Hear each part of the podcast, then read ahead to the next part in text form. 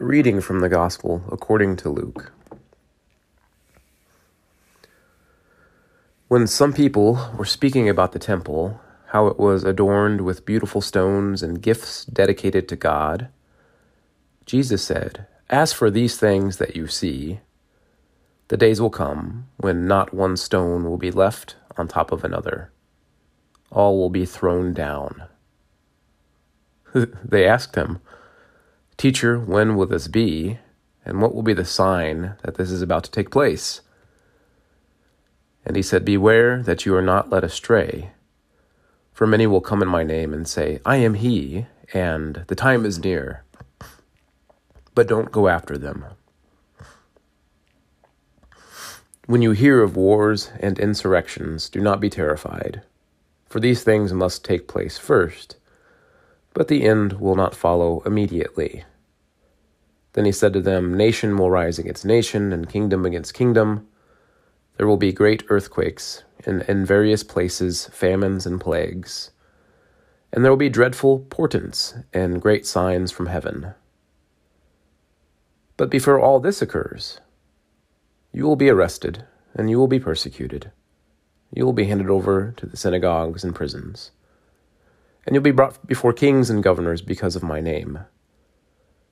This will give you an opportunity to testify, so make up your minds not to prepare your defense in advance, for I will give you words and a wisdom that none of your opponents will be able to withstand or contradict. You will be betrayed, even by parents and brothers, by relatives and friends. And yes, they will put some of you to death. You will be hated by everyone because of my name. But not a hair of your head will perish. By your endurance, you will gain your souls.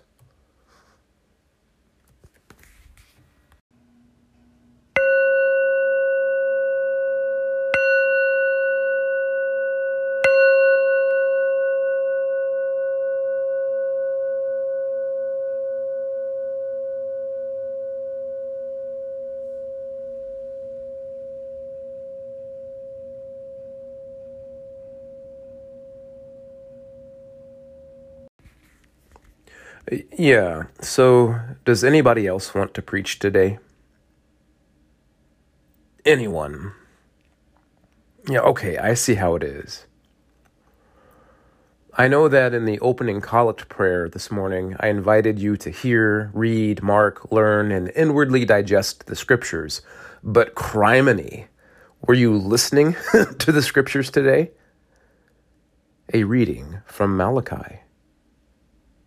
See, the day is coming, burning like an oven, when all the arrogant and all evildoers will be stubble. The day that comes shall burn them up, says the Lord of hosts. Hear what the Spirit is saying to God's people. I am not a psychologist, but I'm starting to suspect that Malachi might have a slight anger management issue. and what was up with Paul's letter today? Like, did I miss something, or did he basically just say, pull yourselves up by your bootstraps and work harder, you slackers? the only thing that's missing from this reading is Paul shaking his fists in fury at some neighborhood kids while yelling at them to get off his lawn, right? In in our our gospel reading, there's, there's some people uh, like they're they're beholding the splendor of the temple in Jerusalem, and they cry out, "Ooh, what a pretty, pretty building!" but then Jesus barges in. Yeah, it is beautiful, isn't it? Too bad it's all going to be obliterated. Not one stone will be left on top of another. And the people, they clearly don't know how to respond to such a bleak statement, so they just end up asking, But teacher, when is this going to happen? And Jesus says, Oh, not to worry. You've got some time. The temple won't be destroyed until after insurrections and wars and earthquakes and famines and plagues and terrible storms have ravaged the earth. but before all of that, even, all of you will be persecuted and arrested. Family and friends will betray you, and lots of you will be executed by the government. the gospel of the Lord, right?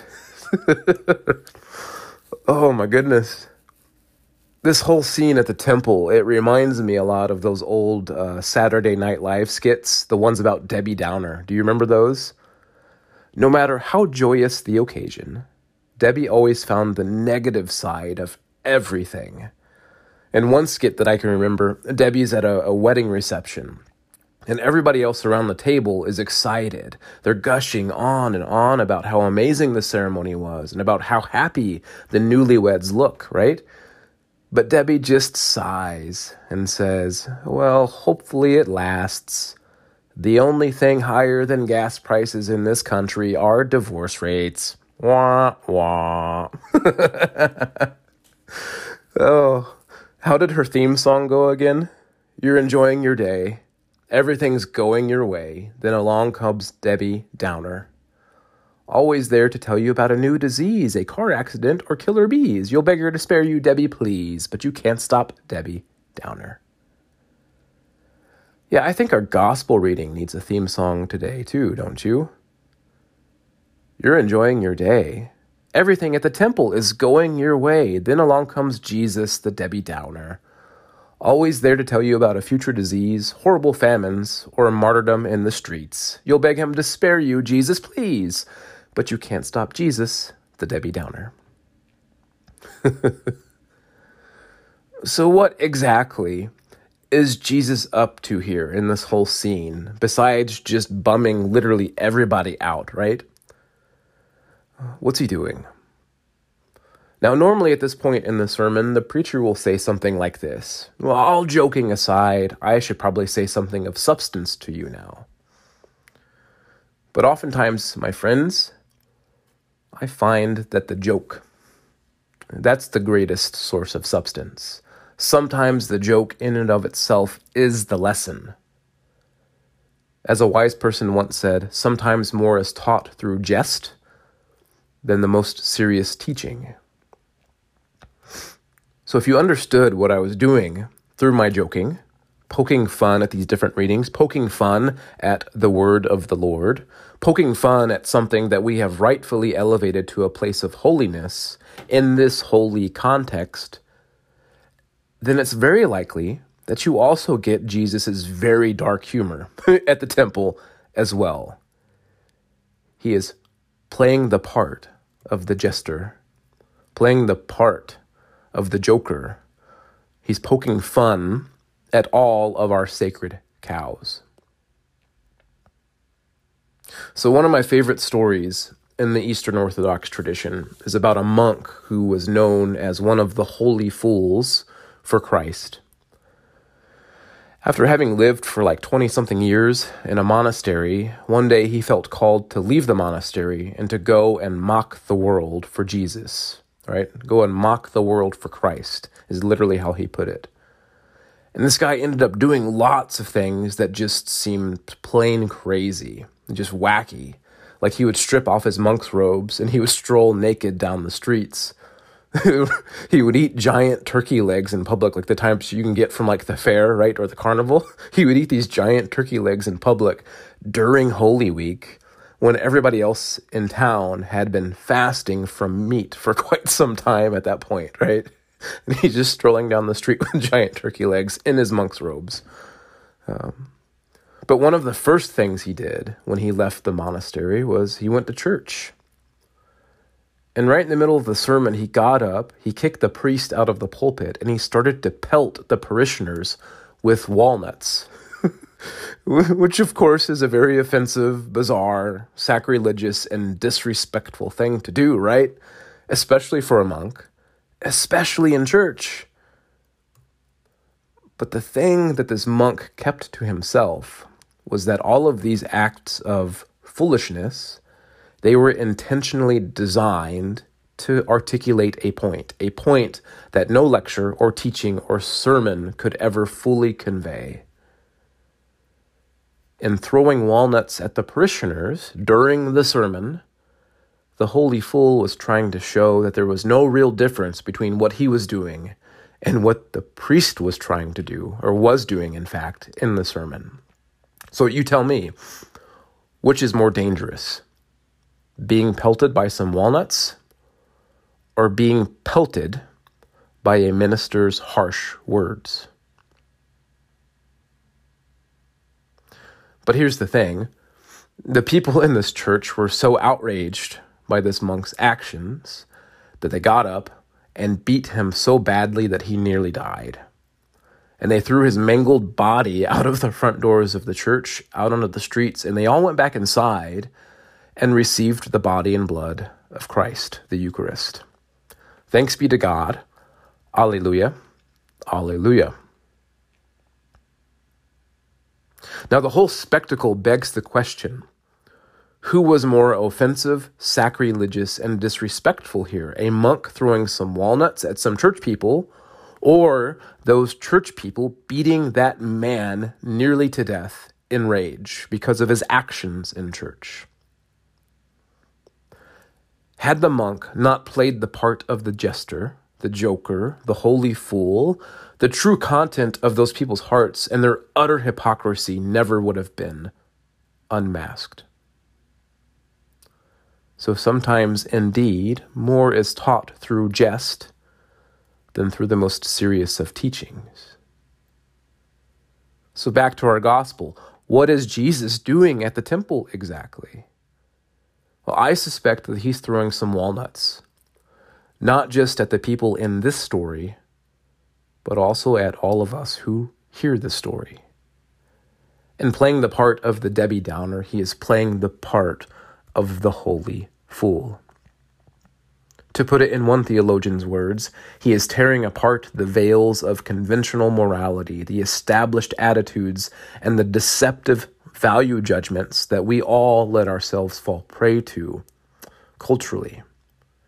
He's poking holes through everything that we human beings attempt to find our ultimate identity in. For so often, we attempt to find our ultimate identity in our patriotism, in our ethnicity, in our political ideologies, in our ecological views, in our intellectual prowess, in our health, in our family, in our friendships, and even in our sacred buildings, right? But our identity cannot be ultimately found in any one of these things or any of those things. And Jesus is telling us here that if we continue down this path that we're on, if we don't wake up from our collective delusion, it will only end in calamity. Continue down this path as a nation, and your church buildings will eventually be bulldozed to the ground. Continue down this path in your political ideology, and it will only end in war and ecological disaster and pandemic continue down this path as a culture, and it will only end in broken homes and broken hearts. Continue down this path as a people, and it will only end with execution in the streets. Continue down this path, and the end result will be chaos and hate. if I'm understanding Jesus correctly here, then it means that what he is saying, what the jest, the joke all boils down to, is that all of our individual and all of our collective problems are rooted in our wrong perceptions about religion. Our problems are rooted in a profound lack of self awareness of the religious impulse that lies within all of us. You know, but we modern types, we don't like this word, do we? Religion. I don't know why. The word literally means relinking, uh, but we don't like it. And the problem for us today, of course, uh, is that you can never fully kick religion out, no matter how much you might want to. Yes, sure, you can stop going to church, but you cannot uproot the religious impulse that is hardwired in your soul. Even several atheist philosophers concede this point. When you end up leaving religion behind, or trying to at the very least, you'll only end up elevating some other relationship in your life to a religious status. You will replace religious practices around God with religious practices around someone or something else, and you will offer your entire existence to that relationship, possibly even martyr yourself for it. And you will view every other relationship in your life through the lens of that one relationship. This is why people who are abused often end up projecting their trauma onto the entire world. And they find it nearly impossible to see that there's anything more to life than the suffering that they've had to endure because that abusive relationship has become the thing that has defined them the most. And the opposite is also true. When people fall head over heels in love, they often go from being like hard hearted curmudgeons, right, to being utterly and naively blind to anything but their shared puppy love, right, for each other. Love can completely change a person's self understanding of themselves, right, overnight, for better and for worse. And we have all seen that happen around us and sometimes in our own lives. We've seen it for the better and for the worse. These folks, they go from a panoramic view of the world, of life, to a zoomed in, narrow portrait view. And if I find my identity mainly in how much money I make, or my career status, or my addiction, I will end up sacrificing every other relationship on the altar of these false gods because I will see every other relationship as a threat to my attachment to these things, right? But as St. Augustine once said, our hearts are restless until they find their rest in God. This, this is the precise point that Jesus is making today. This is the point of the jest, of the joke. Like, if we try to find our rest, our identity in politics, in Mother Earth, in our activism, in our patriotism, even in our family life, yes, even in our sacred spaces, and not in the God who inhabits those sacred spaces, the only result will be profound restlessness. Now, to be absolutely clear, there's nothing wrong with any of these things in and of themselves. Like family's good, sacred spaces are good. You know, being a part of a nation, that's a good thing. Uh, they just simply can't bear the weight of the divine. They cannot bear the weight of our worship. Like, if I try to get out of my spouse and my children and my friends the peace and the life that only God can give, I will only end up destroying these relationships and myself in the process.